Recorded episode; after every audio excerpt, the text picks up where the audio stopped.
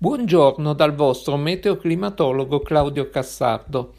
La pillola di oggi è un po' diversa dal solito, perché la voglio dedicare ad un argomento apparentemente estraneo alle nostre tematiche usuali, di solito di tipo meteorologico climatico. Infatti oggi vi vorrei parlare del magico mondo della statistica degli eventi rari, di probabilità e frequenze, di miti e smitizzazioni ma in realtà non è che poi stia divagando più di tanto. Infatti la statistica è solo in apparenza slegata dalle scienze meteoclimatiche, visto che clima e meteorologia ne fanno ampio uso, come del resto praticamente tutte le scienze.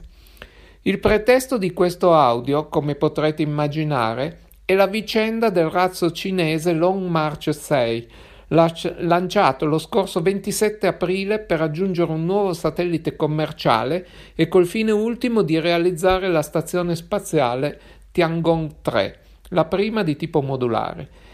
Che il razzo cinese avesse avuto qualche problema in realtà lo si è saputo ufficialmente qualche, do- qualche giorno dopo il lancio, tra il 2 e il 3 maggio, ma in realtà lo stesso problema si verificò già un anno fa, nel maggio 2020, ma la notizia passò praticamente inosservata, un po' perché eravamo in piena emergenza per la pandemia di Covid-19 e un po' perché i frammenti caddero poi su alcuni villaggi dell'Africa occidentale. Il problema di questo tipo di razzi, di lunghezza superiore a 16 metri e massa di oltre 20 tonnellate, è la grande dimensione degli stadi che, dopo l'uso, vengono abbandonati in atmosfera e rientrano in modo incontrollato, con frammenti che talora non vaporizzano completamente e sono quindi in grado di arrivare fin sulla superficie terrestre. Questa vicenda ha portato a una crescita quasi esponenziale dell'allarme relativo al rischio di caduta di qualche frammento sulle nostre teste. Si noti che anche questo allarmismo non è una novità, visto che quasi esattamente tre anni fa tra fine marzo e inizio aprile del 2018 si registrò un analogo fenomeno di allarmismo a causa del rientro della stazione spaziale Tiangong 1. La prima versione di questa stazione Tiangong, che in cinese significa palazzo celeste o tempio del cielo, il primo laboratorio orbitale cinese lanciato nello spazio, fu messa in orbita nel 2011 Originariamente era programmata per durare solo due anni, mentre funzionò in realtà per cinque anni, prima di non essere più improvvisamente in grado di inviare o ricevere segnali e quindi impossibilitata a mutare orbita. La stazione iniziò quindi progressivamente a perdere quota, avvicinandosi alla Terra e ruotando sempre più velocemente, prima di schiantarsi sull'Oceano Pacifico tra le isole Cook e Tahiti il 2 aprile del 2018, dopo che sui social e sui media c'era stata una proliferazione incontrollata quasi come l'orbita della stazione di notizie che ingigantivano il rischio che qualche frammento potesse cadere sopra le nostre teste. Praticamente la stessa cosa è accaduta in questa occasione, relativamente al rientro dello stadio del razzo cinese, e anche l'esito tra l'altro è stato analogo, visto che i frammenti maggiori sono ricaduti al suolo sull'Oceano Indiano, tra le isole Maldive e Tahiti. Alla base di tutte le notizie relative al rischio della caduta di frammenti sulla testa c'è il concetto di probabilità, un concetto usato già a partire dal XVII secolo e diventato, col passare del tempo, la base di diverse discipline scientifiche. Cerco di spiegarne il perché. Durante il rientro verso la Terra, la stazione spaziale oppure il razzo, avvicinandosi, tendono a ruotare attorno alla Terra con velocità orbitale crescente, questo a causa della legge fisica della conservazione del momento angolare. Questo nonostante il frenamento esercitato dalla forza di attrito contro l'atmosfera. A questo contribuiscono anche la spinta del razzo e la velocità orbitale della stazione, che per rimanere in orbita bassa deve orbitare ad alta velocità in modo da bilanciare la gravità con la forza centrifuga. Tenuto conto che, nel caso del razzo, il detrito in soli 90 minuti percorre un'orbita completa intorno alla Terra, se ne può immaginare l'altissima velocità e la conseguente enorme forza di attrito che tende a vaporizzare in realtà la maggior parte della massa dei corpi in rientro.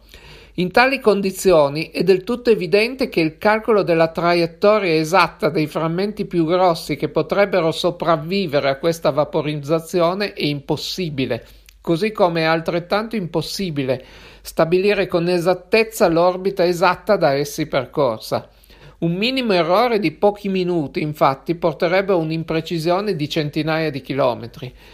L'indeterminazione iniziale della traiettoria forniva un'imprecisione della data di rientro di diversi giorni. Poi, a mano a mano che il momento del rientro si avvicinava, è stato possibile restringere l'intervallo da prima a 8 ore e poi ancora di meno, restringendo in corrispondenza anche la porzione di territorio interessata. Quello che si poteva dire fin da subito era un unico dato. Infatti, data la posizione iniziale dell'oggetto, la sua orbita doveva sorvolare una fascia della superficie terrestre. Questo è proprio quanto è stato determinato sin dall'inizio, con la delimitazione della fascia di caduta probabile tra le latitudini di 41 e 48 gradi nord e 41 e 48 gradi sud. Vale a dire, parlando di terraferma, tra il parallelo della latitudine di Castel di Sangro, in Abruzzo, e quello della cittadina di Avoca in Tasmania, la grande isola a sud dell'Australia. Una piccola nota, chi pensa che la Tasmania sia una piccola isoletta tenga presente che è estesa quasi come tre volte la Lombardia. Un rapido calcolo mostra che la pos- porzione di superficie terrestre contenuta tra queste due latitudini è di circa il 75%, tre quarti della Terra. Inoltre, dal momento che in media la Terra è ricoperta per oltre il 70% da oceani, se ne deduce che era più probabile che i detriti sarebbero finiti in acqua. Era quindi possibile fornire una probabilità di caduta semplicemente facendo il rapporto tra la superficie terrestre, contenuta tra i due paralleli di 41 e 48 gradi nord e sud, e quella di una località a piacere. Facciamo un esempio? Prendiamo il caso di Napoli. La superficie del territorio comunale della città partenopea è di 119 km quadrati, che dobbiamo rapportare alla superficie terrestre contenuta tra i due paralleli di 41 e 48 gradi nord e sud, pari a circa 130 milioni di chilometri quadrati. Il rapporto è pari a meno di 1 su un milione, ovvero è dello 0,00092%.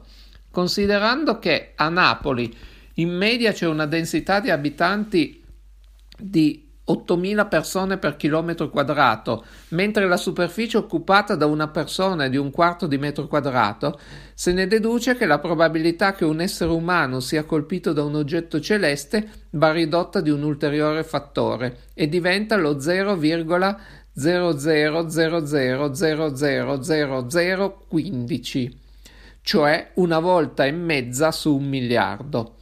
Ovviamente l'ordine di grandezza si riduce ulteriormente prendendo in esame località popolate meno densamente di Napoli. Tenete presente che questo mio conto è un cosiddetto conto della serva che ci fornisce quindi l'ordine di grandezza. Quando si ha a che fare con numeri così piccoli, in realtà la mente umana è molto confusa ed è normale che lo sia. Sono numeri che non rientrano tra le abitudini quotidiane e nessuno capisce intuitivamente numeri molto grandi o molto piccoli, neppure chi è del mestiere. Il segreto, quando si ha a che fare con numeri o troppo grandi o troppo piccoli per essere compresi, è quello di provare a paragonarli con dati simili o a rapportarli con situazioni simili che siano più comuni. Ad esempio, nel caso di queste probabilità piccolissime, dal momento che è molto probabile che una persona così sfortunata da essere colpita da un detrito spaziale che sopravviva alla vaporizzazione lungo il suo percorso in atmosfera non ne esca vivo, un metodo può essere quello di confrontare le statistiche sulle percentuali di morte.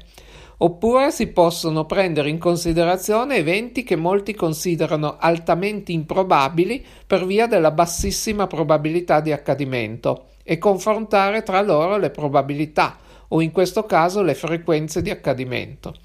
Ad esempio, rimanendo nel campo degli oggetti che cadono dall'alto, può essere interessante confrontare i numeri sopra riportati con la probabilità di venire colpiti da un meteorite. Fare una stima attendibile è molto difficile, ma qualcuno ci ha provato. Secondo il professor Nelson, la probabilità di essere centrati e uccisi direttamente da un oggetto spaziale è di una parte su 1.600.000. Vale a dire è oltre mille volte più probabile rispetto al caso da me discusso sopra della caduta di un frammento del razzo sulla testa di una persona a Napoli. Vogliamo analizzare altre probabilità di morte? La probabilità di morire in un incidente d'auto è di una parte su 90, circa l'1%, cioè un miliardo di volte più probabile che venire colpiti da un razzo, mentre quella di morire in un incendio è di una parte su 250, cioè lo 0,4%, e quella di rimanere vittima di un tornado è di una parte su 60.000 e per un fulmine di una su 135.000 mentre la probabilità di morire in un viaggio aereo è di una parte su 11 milioni, cioè un centinaio di volte più probabile che venire colpiti dal razzo cinese. E anche una vittoria al Superenalotto ha una probabilità di una parte su oltre 600 milioni, ovvero il doppio rispetto a venire colpiti dal razzo cinese.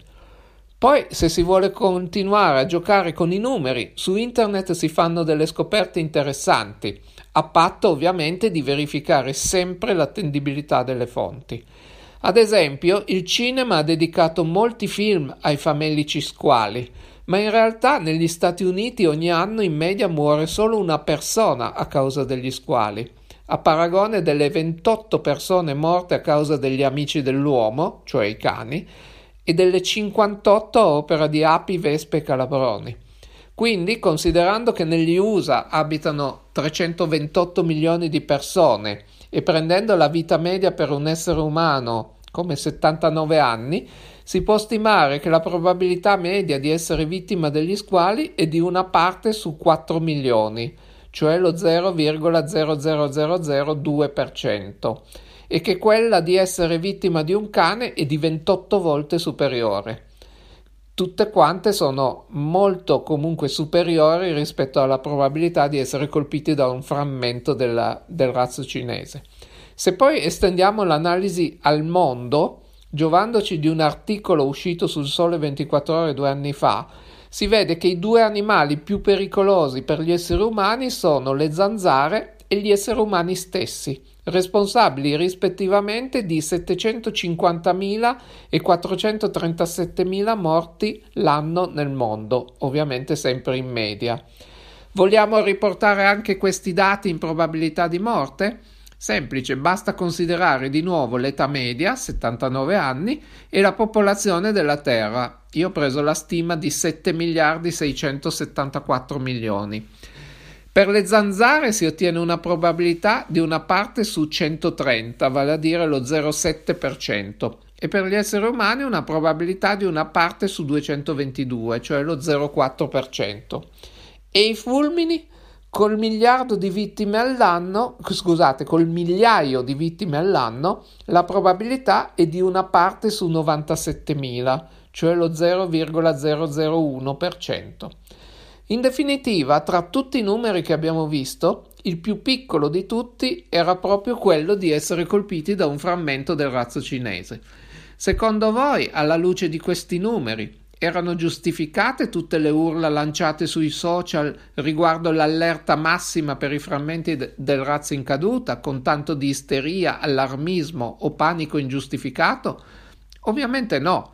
Sarebbe stato meglio basarsi su quanto contenuto nel comunicato emesso per l'occasione dalla Protezione Civile.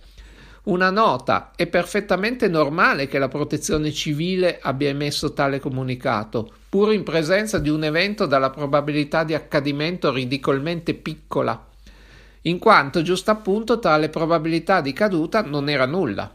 Ma certo, tanti cacciatori di click non avrebbero avuto alcun giovamento dal non diffondere allarmismo, perché non avrebbe fatto notizia. Pensateci a queste cose quando vi viene la voglia di cliccare su notizie inverosimili, perché con quel gesto state contribuendo a far ingrossare lo stipendio di chi le mette in giro.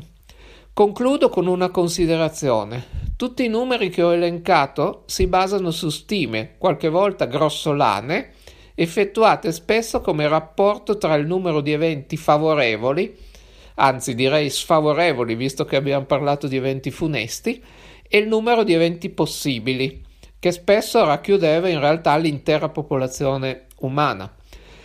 È ovvio che si tratta quindi di stime medie che hanno la valenza del classico pollo a testa, nel senso che è evidente che se uno nel corso di ogni temporale nell'arco della propria vita si mette ad andare in giro per i campi tenendo in mano un'asta metallica ritta verticalmente per tutta la durata del temporale, cioè si trasforma in un uomo parafulmine, la probabilità che possa venire colpito da un fulmine diventa molto superiore alla stima dello 0,001% precedentemente fatta. Così come chi lavora quotidianamente con i serpenti velenosi può avere una probabilità maggiore di un cittadino quadratico medio di esserne morso e di morire. La scelta di un adeguato campione statistico al quale applicarne le leggi è una parte fondamentale di questa scienza e ovviamente ne influenza i risultati in modo sostanziale, per cui nel dubbio è meglio lasciar fare i conti a chi sa farlo di mestiere, onde evitare figuracce. E in questo anno e più di pandemia ne abbiamo già viste purtroppo moltissime. Bene, direi che possiamo terminare la pillola odierna con le considerazioni appena fatte, quindi vi saluto e vi rimando alla prossima pillola.